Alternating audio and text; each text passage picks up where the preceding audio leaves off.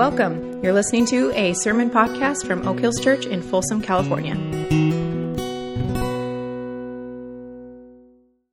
Well, um, we're continuing on with our Summer Psalms series, and today I've selected one of my favorite passages, which is Psalm 98. And before we begin, I'd like to remind ourselves again of some of the characteristics of the Psalms that David Holcomb had discussed previously. First is that the Psalms are poetry. They are more prose than proposition, more artwork than textbook. The Psalms are holy songs, poetic lyrics that were meant to be sung.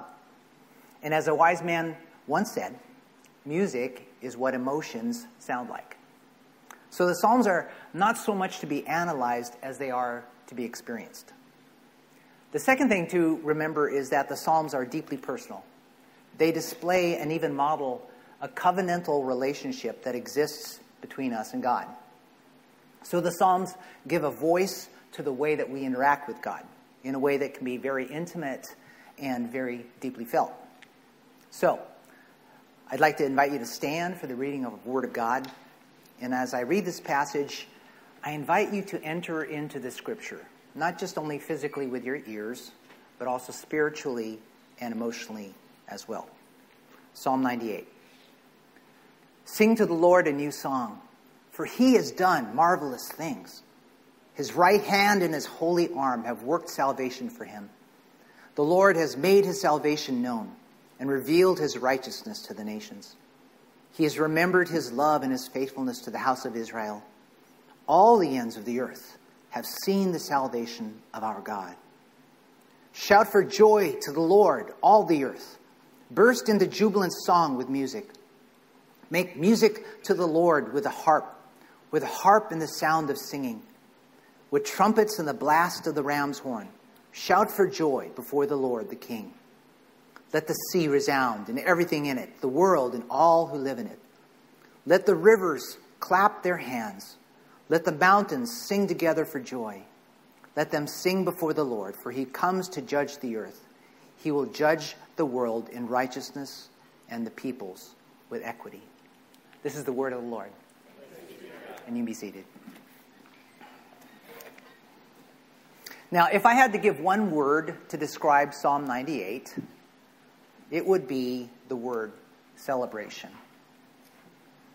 And as I begin this message, I'd like to ask you to enter into a little uh, simple imagination exercise with me. I want you to think about a time when you just really celebrated. A time when you had some joy bubbling inside of you and you had the opportunity to share that joy with others around you.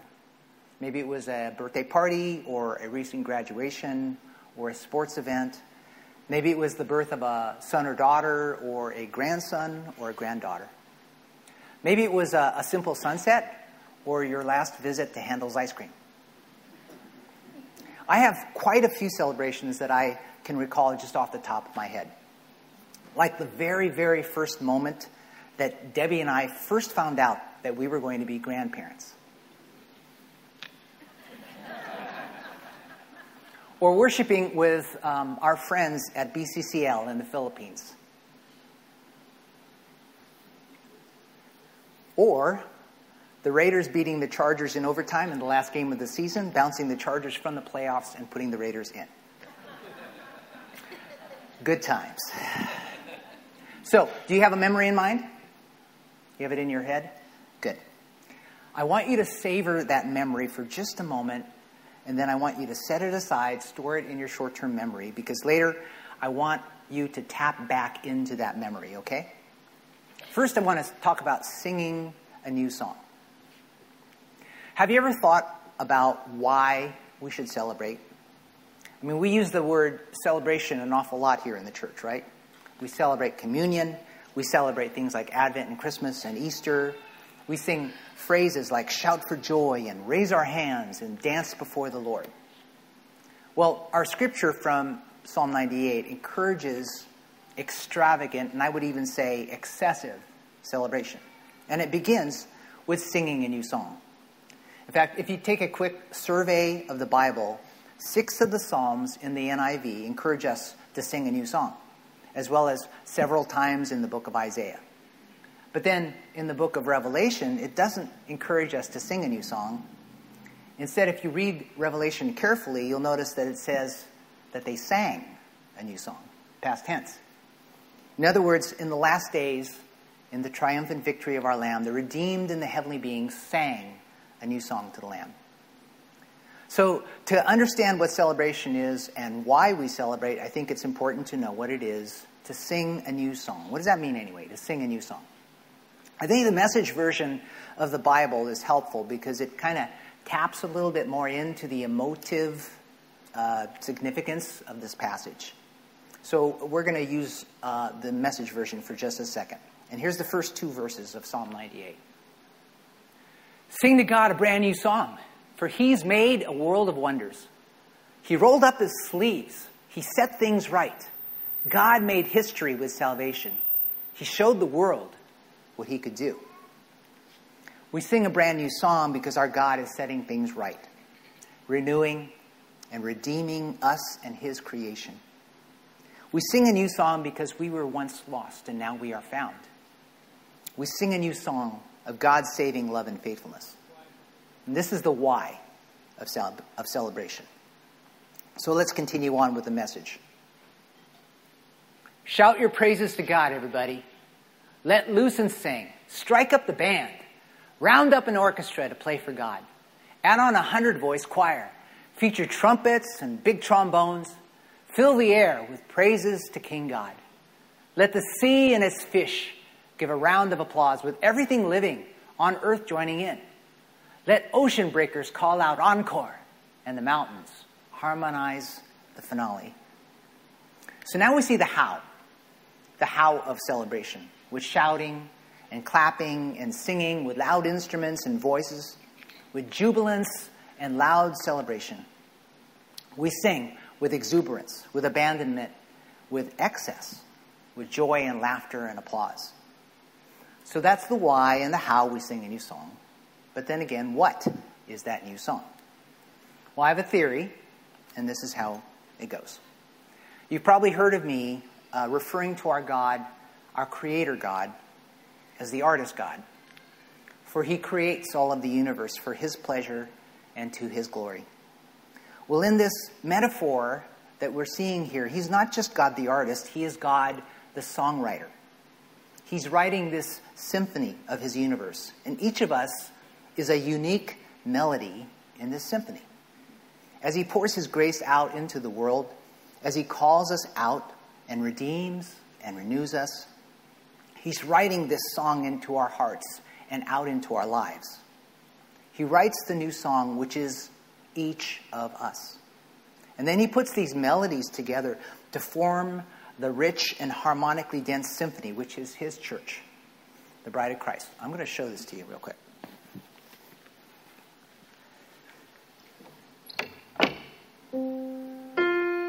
One voice. Two voices. And more.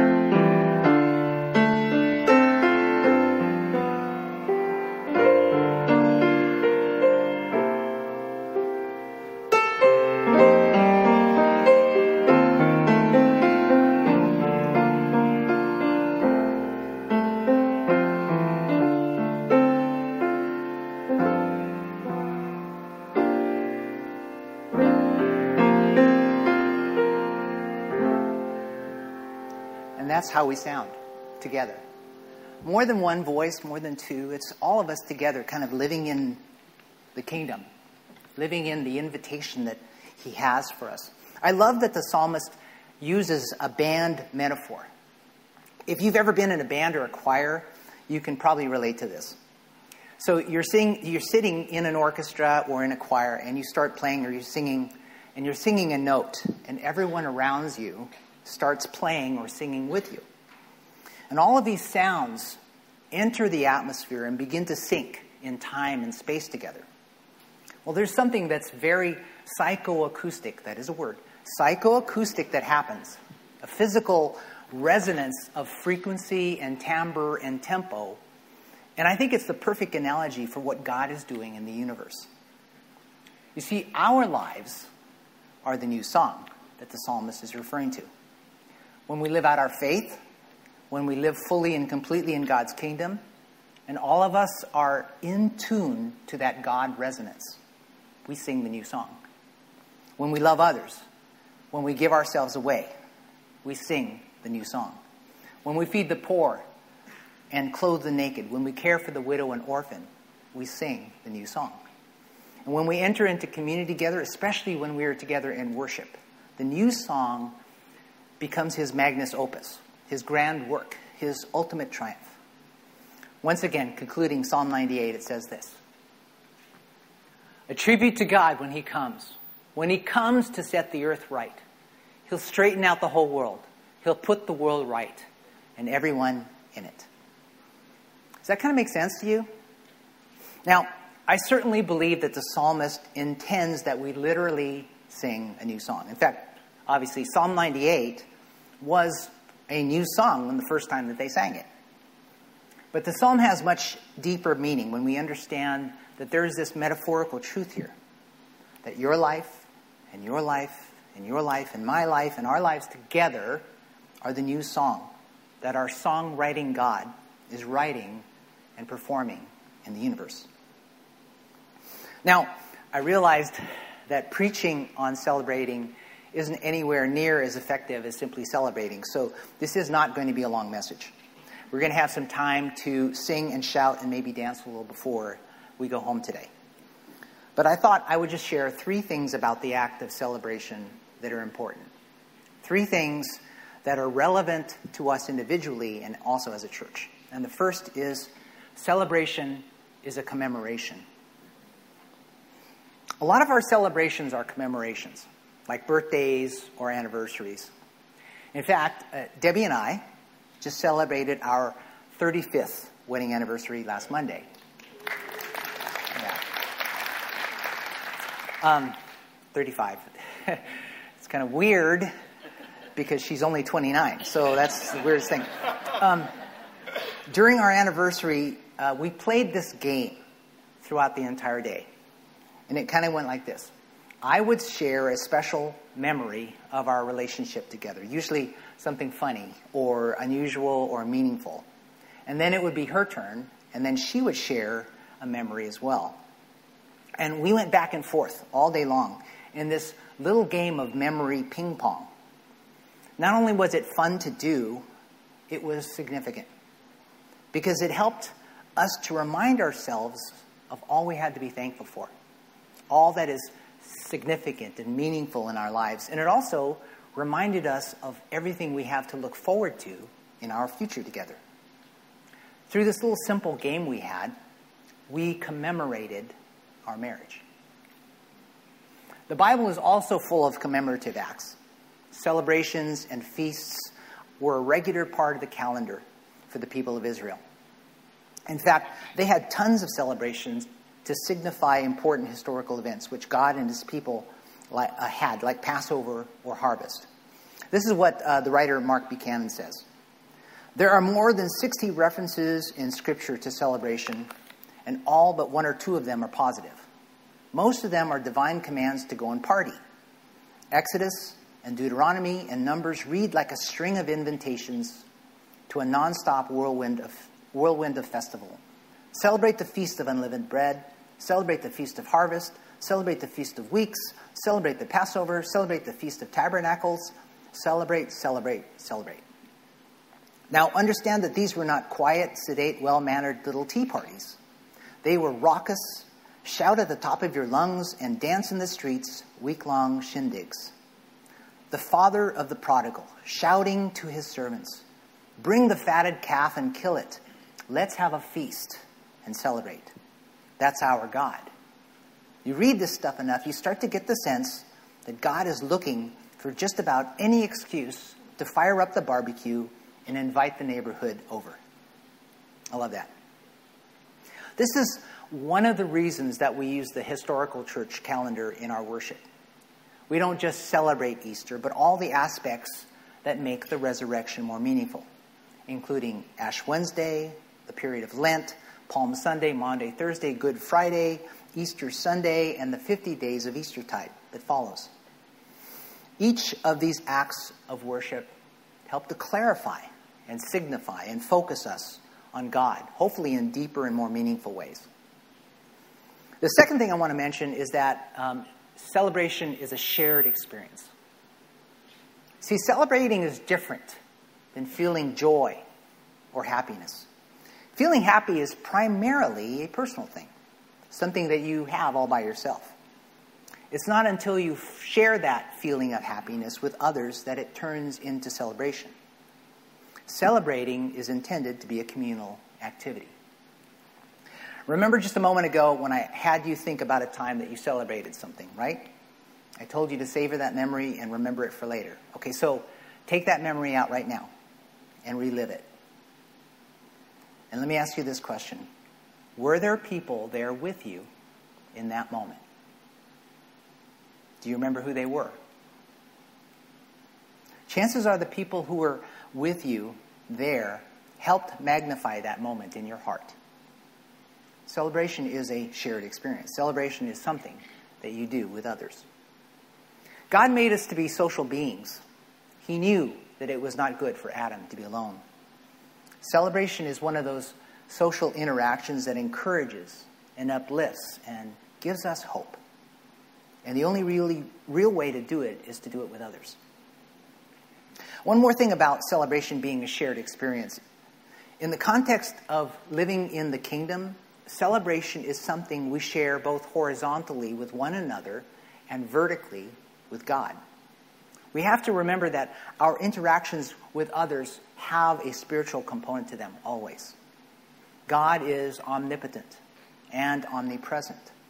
So God is a part of every celebration. Or I should say, God is present at all times. And as we live in increasing measure in His kingdom, we should invite Him into the celebrations that we have. Because ultimately, He is the reason why we celebrate. One of um, our, Debbie and my family traditions is the prayer circle. Thanksgiving and Easter, birthdays and holidays, whenever we get together, we always end up circling up in the kitchen and we hold hands together, and then someone prays a prayer of thanksgiving and blessing.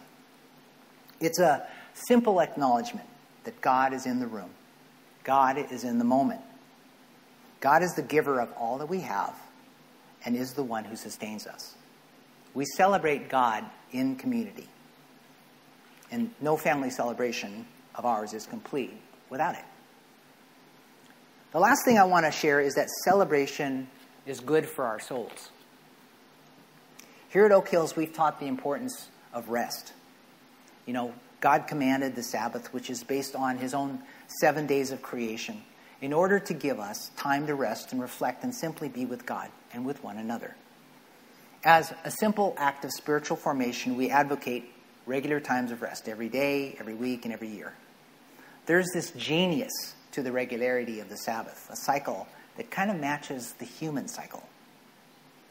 Well, in the same way, God commanded these feasts on a regular basis also, because He knew that we needed them. We were created with an inborn need to celebrate, to laugh, to have fun. In a way, celebration is as important as eating or breathing or resting. And I believe that God commanded these cyclic periods of celebration for the same reason because celebration feeds our souls. So now take that memory out one more time.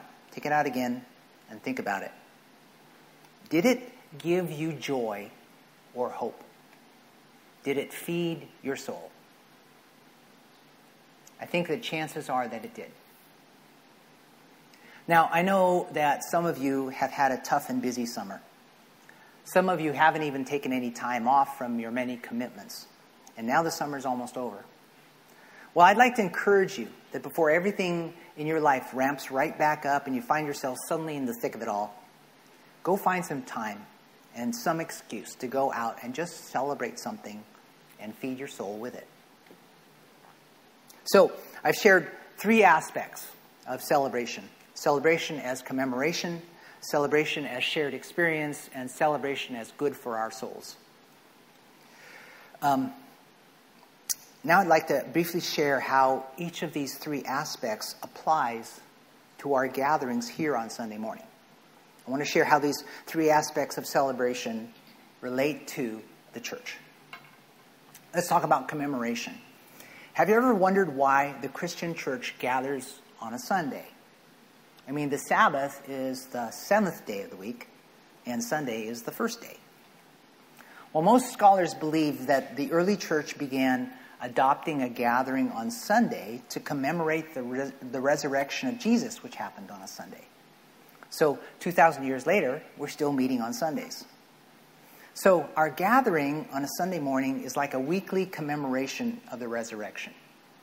And let me put it another way every Sunday is a mini Easter. Every Sunday is a commemoration of Resurrection Sunday. Now, let's talk about celebration as shared experience. I've heard the argument for decades from people who say, oh, I don't need a building or a time to worship our God. And you know what? I, I have to agree with that. That's true. But remember, celebration only happens when you share the experience with others. So we don't need a building or a time, but we do need the fellowship of other followers of Jesus to support and encourage and to worship together. I want to make sure that I say this right. We need one another on Sunday morning. And when you decide to stay home instead of coming to church, those who are here lose the benefit of fullness of fellowship. When we are worshiping together, and I look at you and you look at me, we strengthen the conviction of our words, our beliefs, our faith. And the same is true in celebration. One person raises their arms or claps their hands or does a little bit of this, and it encourages the rest of us to do so too. You see, worship is not just a spiritual action, it is a physical action as well. Think of it this way we worship with our minds and our hearts. And then that worship becomes incarnated. In other words, it is fleshed out from our internal self to the external world through the actions of our bodies. Just as God became incarnate in the person of Jesus, and then he fleshed out his love for us. So our worship, our love for God, should be fleshed out, should be incarnated through the postures and positions of our bodies. For we worship an incarnate God, do we not? Now, I don't intend to try to make you feel guilty especially those of you who are home this morning watching on the live stream. But I make no apologies for saying this. You should come to church every Sunday you can. Not only for yourself, but for the sake of others, for the sake of the body. You demonstrate faith, hope, and love simply by your presence. Our presence preaches to one another. Your presence matters. Now, I don't know about you, but I can tell you in all honesty that the most uplifting, encouraging experiences I've ever had have been in the church. The most inspiring, creative things I've ever been a part of have been in church. The biggest gut busting belly laughs I've ever had have been in church. And the most celebrative worship I've ever experienced have been in church. We all need to experience celebration on a regular basis. And it begins right here in this room, in worship, in fellowship, and before our God. Now, I'm pretty much done with my message now, except that as a worship arts pastor, I don't want to miss an opportunity to speak practically about our corporate worship here on Sunday mornings, especially what happens in this room. Even more specifically, I want to talk briefly about what it is to use our bodies in worship. And I can tell some of you are starting to get a little squirmy right now. Now, I know that worshiping with one's body is an uncomfortable stretch for some of you. But the Bible describes many bodily forms of corporate worship singing, shouting, clapping, hand raising, dancing, drumming, bowing, serving, and giving sacrificially. So obviously, the body plays an essential role in our worship of God. Let me give you one example, and we did this a little bit already today. hand raising. Now, I found an informative video that might help us with the posture of hand raising, and I'd like to play it for you right now. Okay. All kidding aside, I know that there are a few people here in this room, a small minority, who desperately want to worship with more physical freedom. And they're being held back by some unspoken social norm that they feel. You want to worship with more abandon, but you don't feel like it would be appropriate here. Well, I want to speak directly to you guys now. If you feel like doing anything in that video, you have my permission to do so. I want you to feel the freedom to raise your hands, to sway, to pogo worship, to pass a kidney if you want to, okay? As your pastor, I authorize you, I give you permission to worship in the way that you feel. Is that okay with you guys? Yes. Now, let me speak to the inhibited majority. And my first confession is there's way too much of me that is too much like you. So I, I know all the rationalizations that go on in your heads about bodily expressions of worship. For example, I hear people say something to the effect of this Well, I don't feel like raising my hands, and I would feel like I'm faking it if I do. You see it as an integrity issue. You don't want to fake it, and I get that. But let me, let me remind you that God is worthy of our lifting our hands, regardless of whether we feel like it or not. So there are times when you need to will your body and allow your emotion to follow. I also get some people that tell me this I don't want to be a distraction to others who are worshiping, so I don't raise my hands or, or move that much. And I understand this too at some level.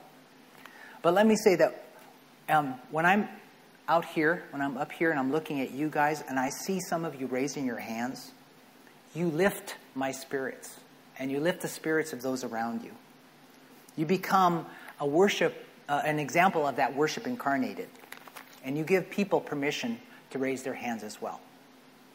In other words, you are a distraction in all the right ways. Does that make sense? So, we're going to close our service in a minute with some celebrative worship. And I just think that we should practice for just a second. So, everybody stand right now. We're all going to stand.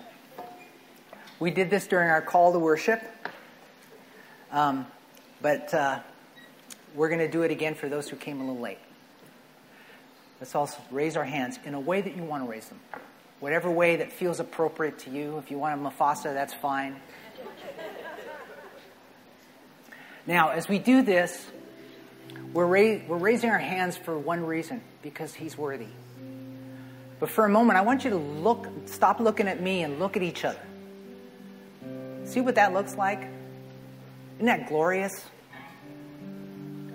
When we worship together, I look in your eyes and you look in mine, and it raises the, my conviction that our God is a good God.